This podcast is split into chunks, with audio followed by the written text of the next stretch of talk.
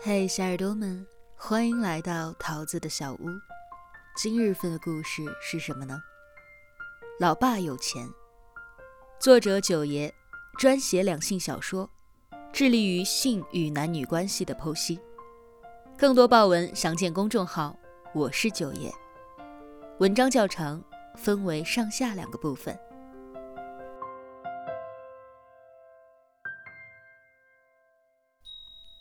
那日，美宝为了批改网课学生的美术作业，很晚才到家。楼里的感应灯坏了，她一边聊着微信，一边借着手机屏幕的微光摸索着爬楼梯。到了五楼的休息平台，眼角余光隐隐的瞥见了自家门口，好像站着个人。她刚把心提溜起来，那个人忽然举起手机晃了晃，咳了两声。哑着嗓子喊道：“美宝。”原来是老姜啊！美宝长吐一口气，拍了拍心口，噔噔噔，三步并两步跨过了楼梯，扑到了老姜的怀里，嗲嗲的问道：“老爸，你发什么疯啊？这么晚来看我，吓死你宝宝了！”老姜被没深没浅的美宝扑了个趔趄。靠在墙上，嘿嘿的乐的。我想我闺女了，想来就来。咋的？你屋里藏了什么见不得的人？美宝哼了一声，松开老姜去开门。切，你闺女现在心无杂念，只想着搞事业。下一秒，号称专心搞事业的美宝，就在自己的出租屋里暴露了事业没有搞好的现实。屋子很乱，到处都堆着画纸、水粉盒、水彩、油彩、笔、刷子。一张铺完黑白灰调子的静物素描贴在画板上，固定底下那条边的胶带翘起了一个头。老姜看到，伸手摁上，还摩挲了几个来回。一转身蹭了一身的铅，他掸了掸，溜进厨房。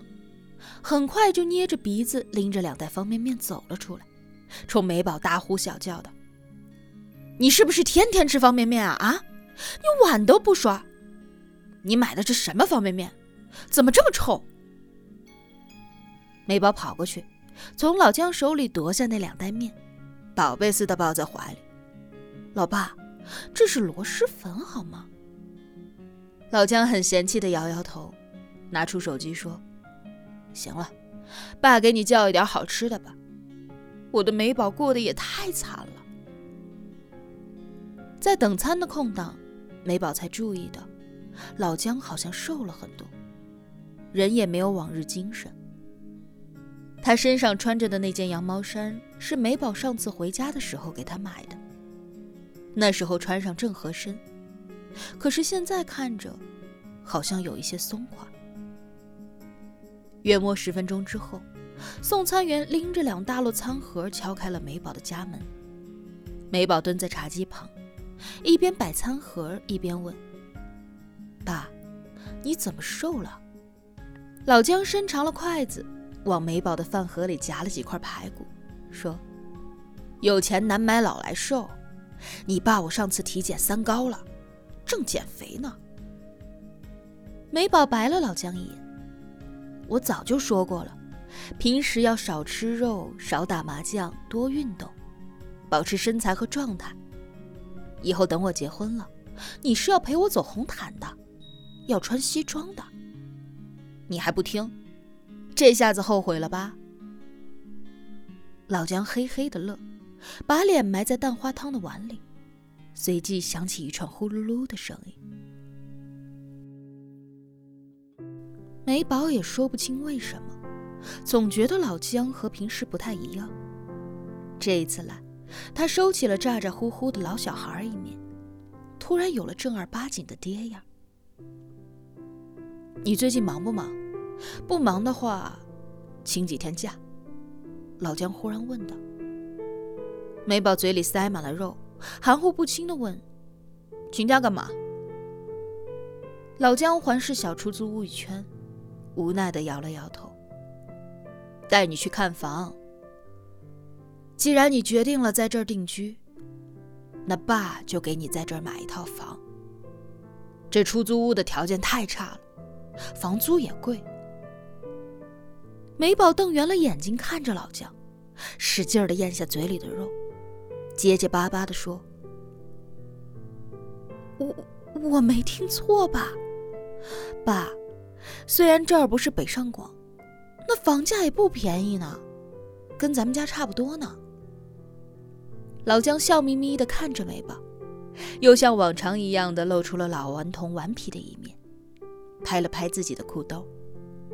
那你就放心吧，你爸有钱。美宝上下的打量着老姜，露出怀疑的表情。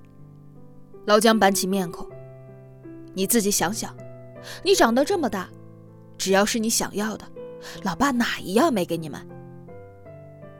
美宝抱着饭盒，扯出一个有一点牵强的笑，心里五味杂陈。